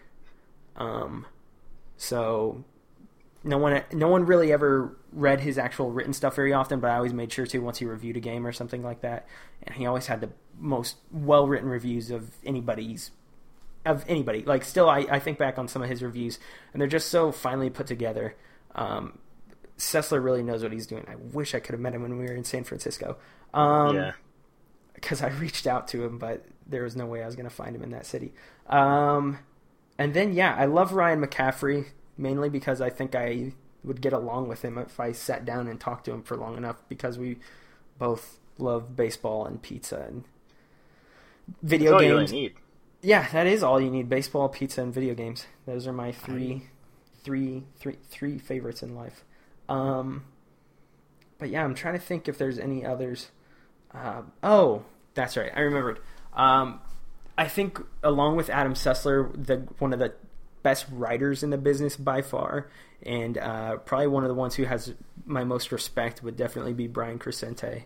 Uh, I think his stuff at Polygon is great. He obviously also, I think he founded Kotaku, didn't he? Um, if I'm not mistaken. I was, yeah, I think it was him and somebody else. It was I don't want I don't think it was Steven Totillo. But I no. I don't know off the top of my head. I could not um, find out how old Patrick was, by the way. Patrick Klepek? Yeah. I couldn't he's find a, it. He's he's in his late twenties, early thirties. Um I think so. I think that's I think that's where most of the games journalism people are right now, like late twenties, early thirties. Yeah. They're all like this like eight-year span, like twenty-six to thirty-four. Then you have like the rare, like, like uh, Per Schneider, who's like, or like, Brian yeah, like forty. So yeah, Brian Crescente's in his forties.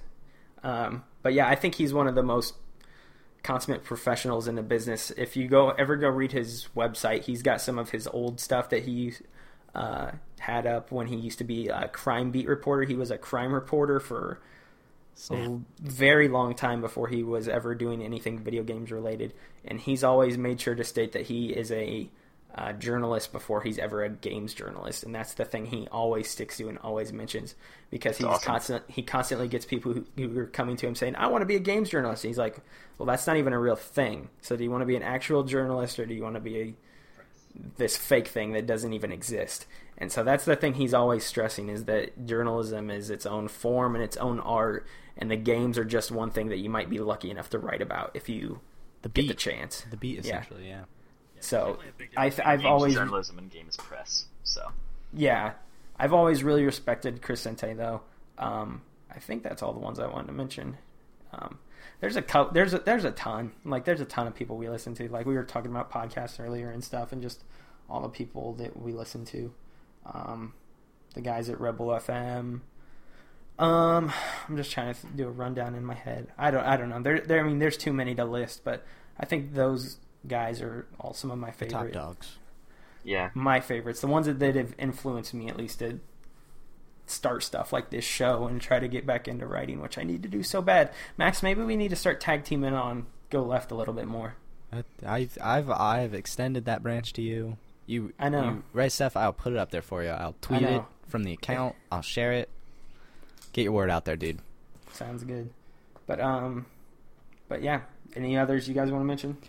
Um, they, I don't know how much you actually see their work, but more recently, since I've actually got the wiki job, uh, Brendan Graber and John Ryan at I G N, like, have taught me how to wiki properly, from everything from like producing the videos to formatting the page to the code and stuff. Um, they don't really write pieces you see on the front page as much as they write the guides that you might look up for help.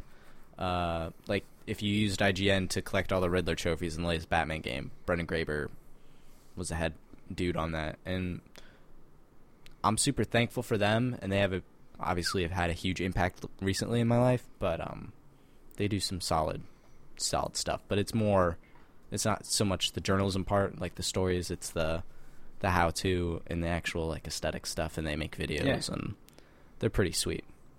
Yeah, and shout out to Jared Petty, who I know does that stuff too. Shout oh out to gosh, Jared Petty Jared for being Petty. the nice, for to being the nicest. The nicest Clements, person I've ever met. Clements. They need to have a nice off. Jared Petty is the nicest person I've ever met. And Jared, I hope you're listening to this show. You, if you are. You said you were supposed Hello. to bug him. I don't think. Hey, he I just did. I sent him another message. So. Oh, you did? Okay. Yeah. All right. Jared Petty, if you're listening to the show, what's up? Hi. Um, but yeah, we're kind of going on long here. We've got another. We've had another guest this week, so of course the show's going a little bit long. We always go long anyway. Um, but I think that's it for topics. I think that's about it for the show. Um, if you have any comments, criticism, or you just want to say hi, or you want to shoot us a topic for next week's show, uh, feel free to email us at m g s podcast at gmail dot com. Uh, be sure to follow us on Twitter. I am at Moreman twelve, Max is at Max the White, and Trevor, what are you at? I'm at Trev underscore Tom. It's a T, spelled T H O M, just the four. Like First Tom letter York. Is my last name. Yes, exactly, like Tom York. Like Tom Wonderful, York. wonderful musician. Yes, he is. I'm looking forward to Radiohead's new album, whenever the heck that's I... going to drop. Uh, it better be soon. What's what's music? I don't really listen uh, to that much of it. Oh man, we could we should start number one Radiohead podcast. Oh my god, they're my favorite. Should band we do ever. that or the? It'll just be called Radiohead because that works. That, that works actually does work, and I'm sure it's taken though. I'm sure uh, there's it? copyright think, issues with that one. You think uh, millennial podcast millennial Radiohead speak? That'll work. Um, what else do we got here? Oh, follow the show at M G S Podcast. Um, again, I said it last week and I'll say it again. Uh, we'd really love to hear back from you guys. If you're listening to this show, thank you. Uh, but we want to know how we're doing, so please feel free to shoot us an email at m g s podcast at gmail dot com. We just want to continue to get better with this show. Uh, rate us on iTunes. Give us a review. Subscribe. Just leave some feedback, because we want to keep getting better and better at this show the longer we go on, and we're not planning on stopping anytime soon. So you may as well hit us up and let us know what we can improve on in the future, so we don't quit keep putting out a crappy show every week. Well, um, I, I don't think our show is crappy by any means. I don't either, but I'm not a, a listener. Better product, and it would be yeah. appreciated. Is so, there um is there anything you like want to that you do, Trevor, that you want other people to see, or besides follow you on Twitter, or anything you care to point people towards? Uh, yeah, you can um, go to illustrious magic dot com. That is the uh, website where you'll find all the work that I do with my friend Steven. Uh, we haven't posted on there in a while, at least the blog part, uh, just because he just got a full-time job. I'm getting ready to, to uh, leave the country for a while, so um, it's pretty low on the written work, but there will be links there where you can uh, get over to our SoundCloud, listen to the podcast. Um, so, yeah, we uh, are semi-regularly uploading video, uh, uploading episodes. We just did our first video podcast. Um, recorded it three days ago, I think. So hopefully that goes up.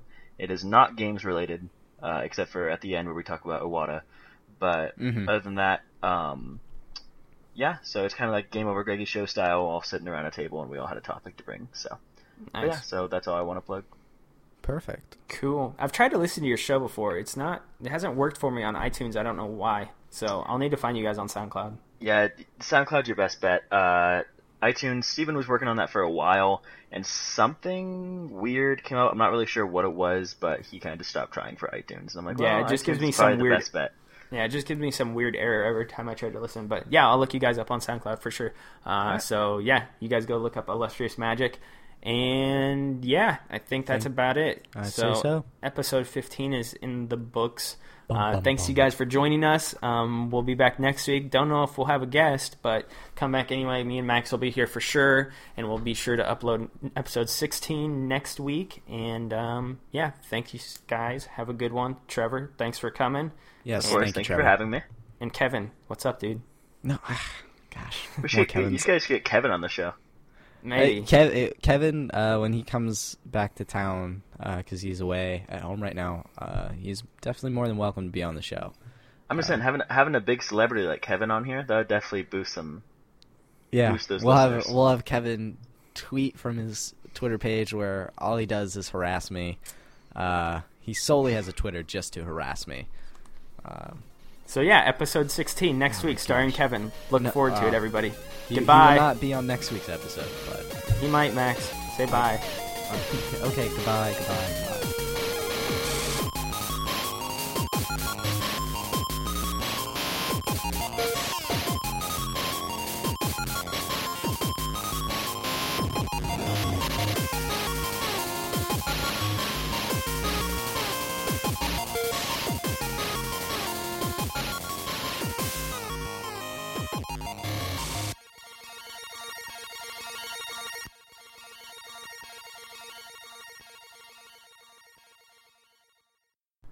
Do anything before uh, we start. I was gonna, okay, I was gonna get some water and stuff. Like we don't have to rush. No, you're not allowed. Not allowed to get water? Nope, we don't do that here. I actually might grab some water as well. Ah, I actually might pee out some water real quick. You go take care oh, of that. All right. Well. All right. Well, hey, hey, do we all have the iPhone six Plus? Uh, I have the six. No, we just have six. Uh, all right. Well. We I like close. The six Plus though. My dad has when a Plus. I, well, yeah, we talked we talked about this yeah. in, in S F, I think, but talked about everything in S F without Max. Everything. Oh my gosh, can, can we talk about that? How you snuck into the bar though? That was amazing. Oh, it was so good though. I I drank so much on that trip. Like you went to twenty-first I, Amendment I, the first night we saw you. I did. The first night, yeah. So we go. I meet the I meet them at twenty-first Amendment, and then uh, Blake and Logan leave. So it's me and uh, Tyler there, and he goes up and he starts buying me beers from the bar, and just bringing them back to me, and nobody cared, like nobody, nobody cared at all. Quality. So we drink that, then yeah, Tyler and I got pretty drunk, and then walked back to our hostel, which was like um like a mile and a half away, like through like a, the shitty part of San Francisco, and then So we get back or whatever, then the next day, uh, I ended up drinking at the house party, because uh, if you weren't twenty-one, they just put an X on your hand. Uh-huh. Uh, and then they would just check for the X if you go to the bar. And I just went to the bathroom, and I just washed the X off. And then I would just go to the bar and order drinks, and nobody cared. So so I drank Super there, secure. And then we went to Underdogs. Yeah, then we went to Underdogs, and we're just sitting there, and the waiter asked if we all wanted margaritas, and everyone said yes. He didn't card any of us. And then right after that, I go to the I sneak into the after party. So I was like, wow, I've drank a lot since I've been here. All of it, just total luck, essentially. So that the the drinking gods were with you that weekend. They really were. They really were.